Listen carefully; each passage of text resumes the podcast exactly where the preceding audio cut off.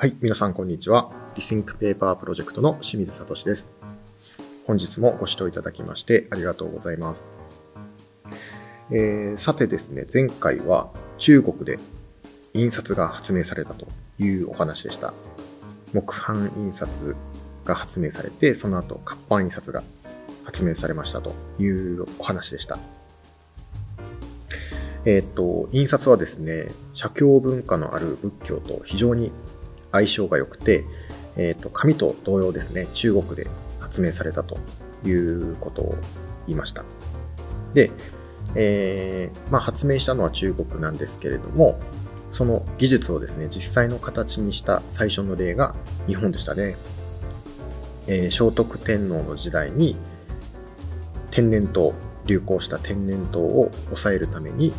100万機の三重の塔に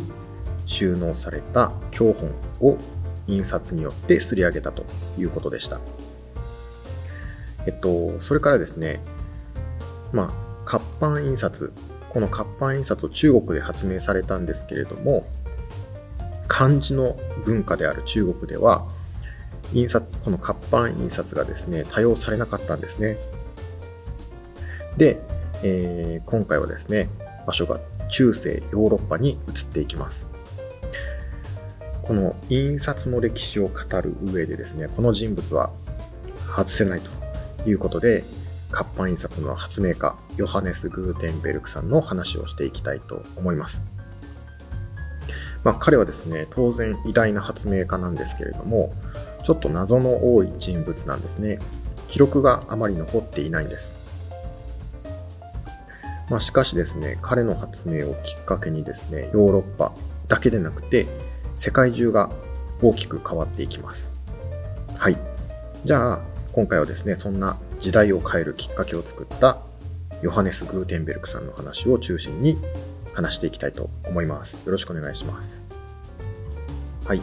えーグーテンベルクさん、彼が生きた15世紀ですね。15世紀はもうヨーロッパでも紙の生産体制がある程度整ってきた時代なんですね。それに伴って書籍が一般の人々にも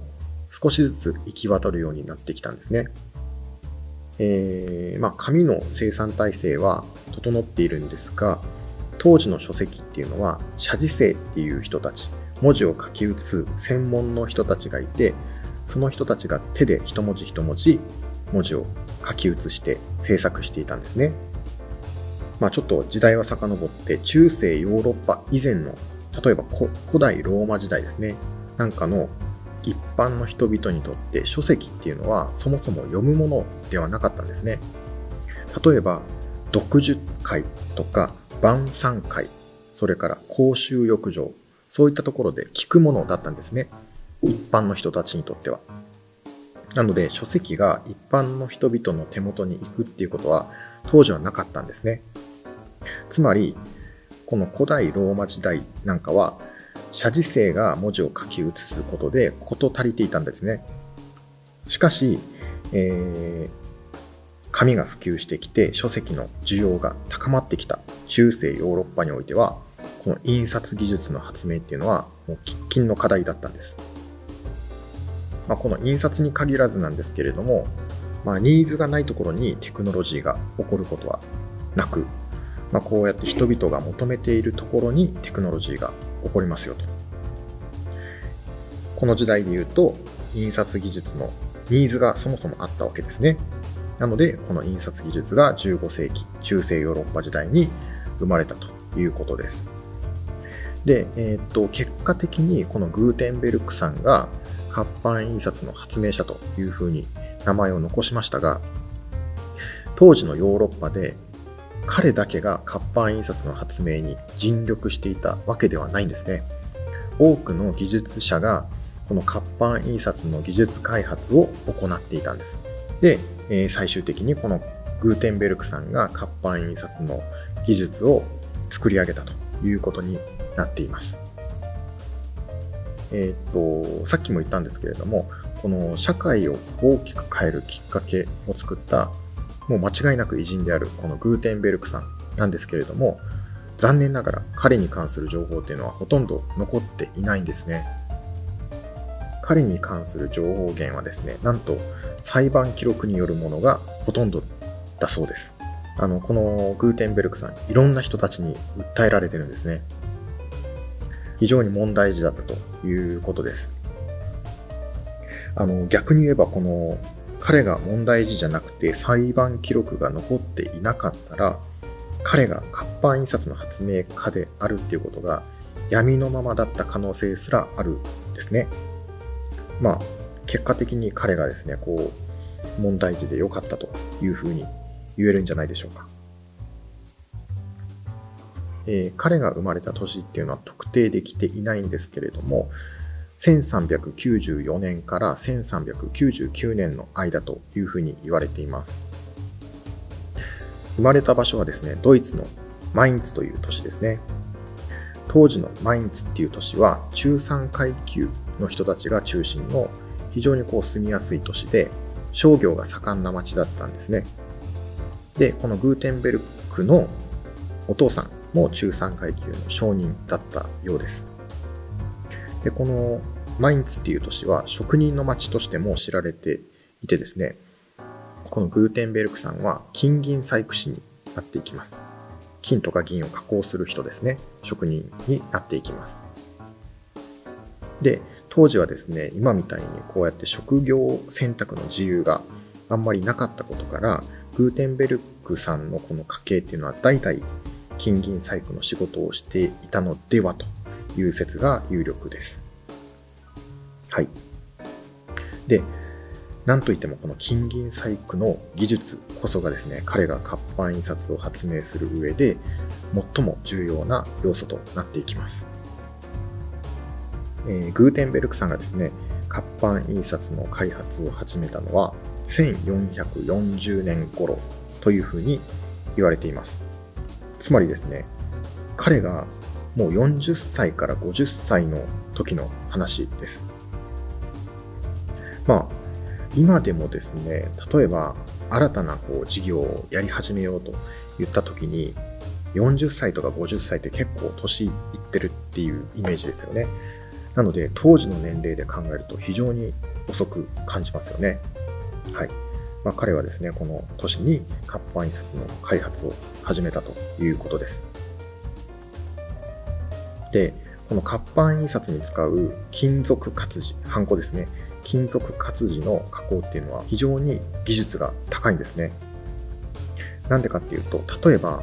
えっ、と、写字生が書いていたみたいなめちゃくちゃ綺麗な文字、これを逆さまに彫らなくちゃいけないんですね。ハンコなんで。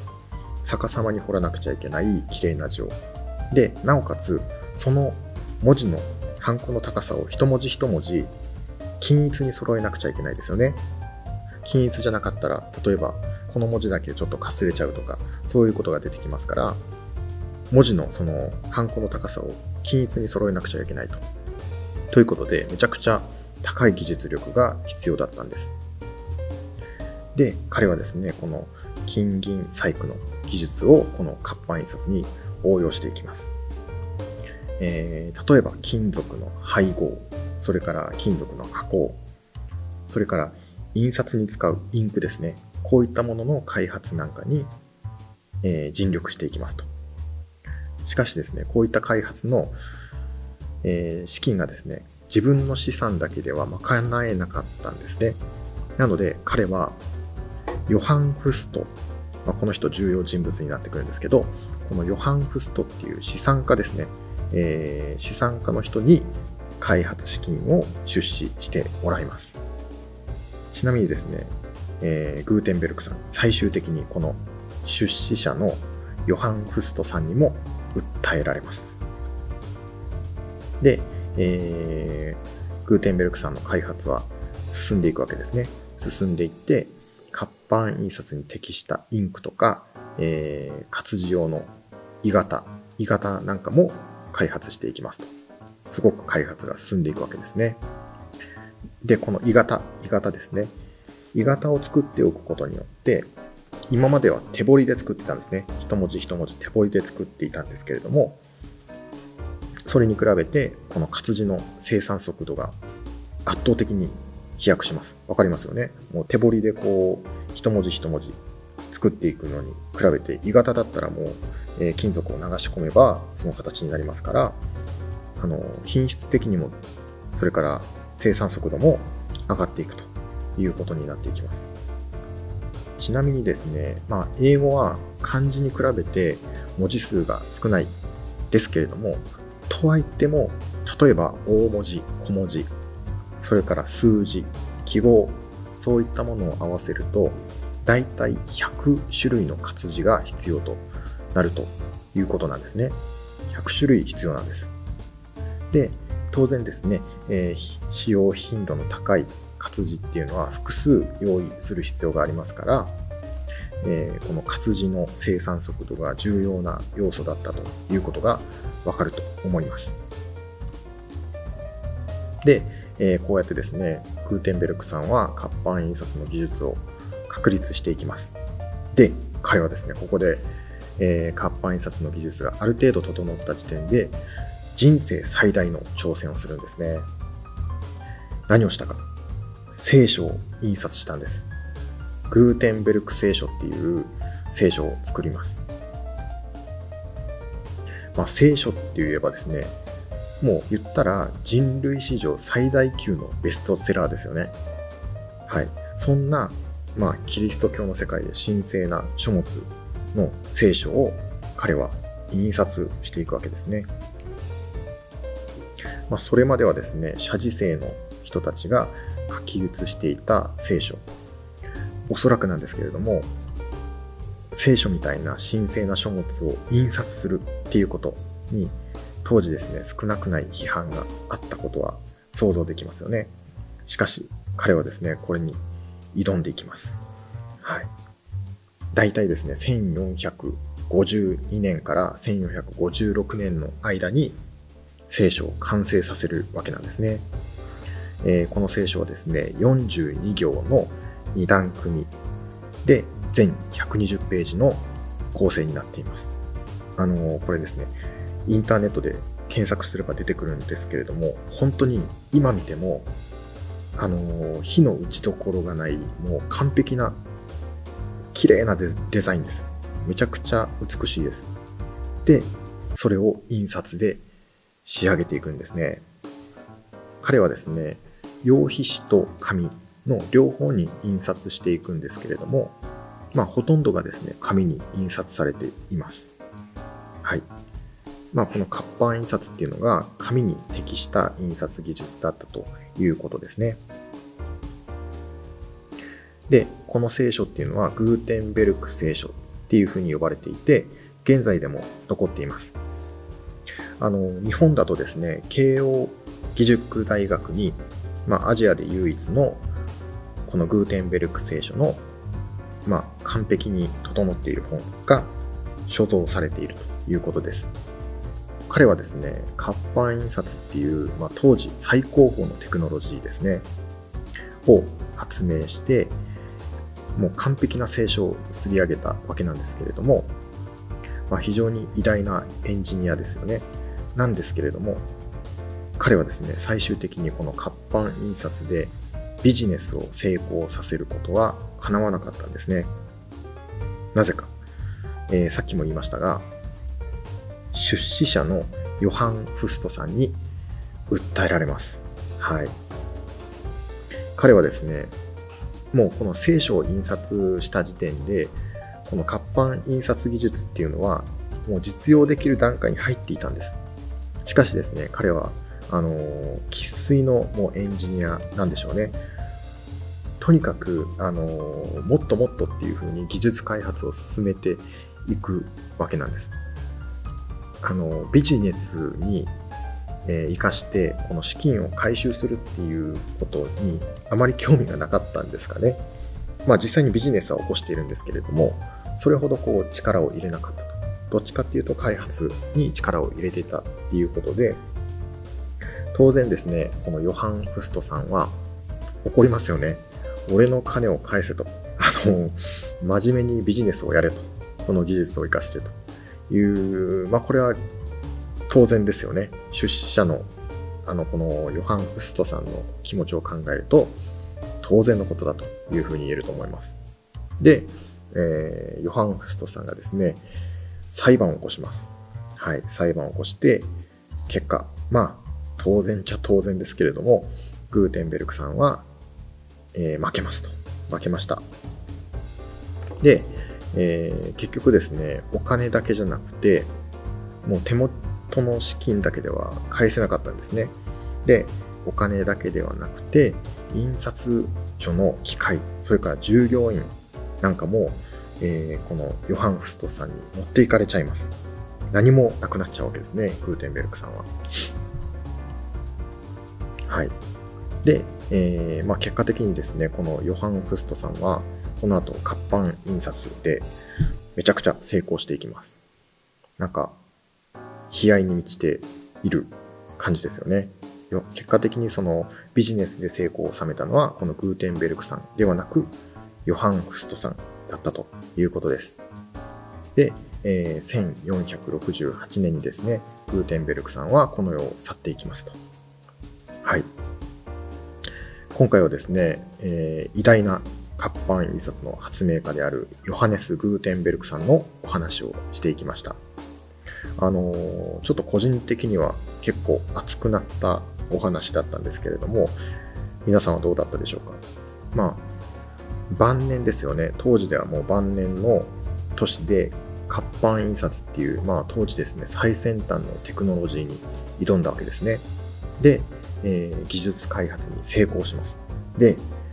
まあ、聖書っていう領域まで踏み込んで、それを完璧に作り上げた方です。グーテンベルクさん。一方で、まあ、こうやって開発は成功したんですけれども、ビジネスとして成功させることは叶わなかったんですね。出資者のヨハン・フストさんに訴えられたですね。で、全てを失ったわけです。まあ、その、全てを失った時の彼の気持ちっていうのはどんな心境だったんでしょうか。まあ、今となってはわかんないんですけれども、彼はおそらく生粋のエンジニアだったんだと僕は思うんですね。そう考えると、この聖書っていうものを印刷、活版印刷で作り上げたっていうのは、彼にとってはおそらく一つのゴールだったんじゃないかなというふうに思うわけです。若輩者なんですけれども、僕も一応ものづくりをしている身なんですけれども、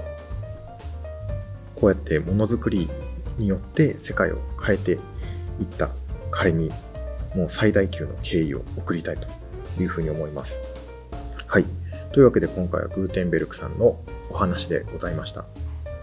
えー、次回はですね、このグーテンベルクさんの技術が世の中を大きく変えていくというお話をしていきたいと思います。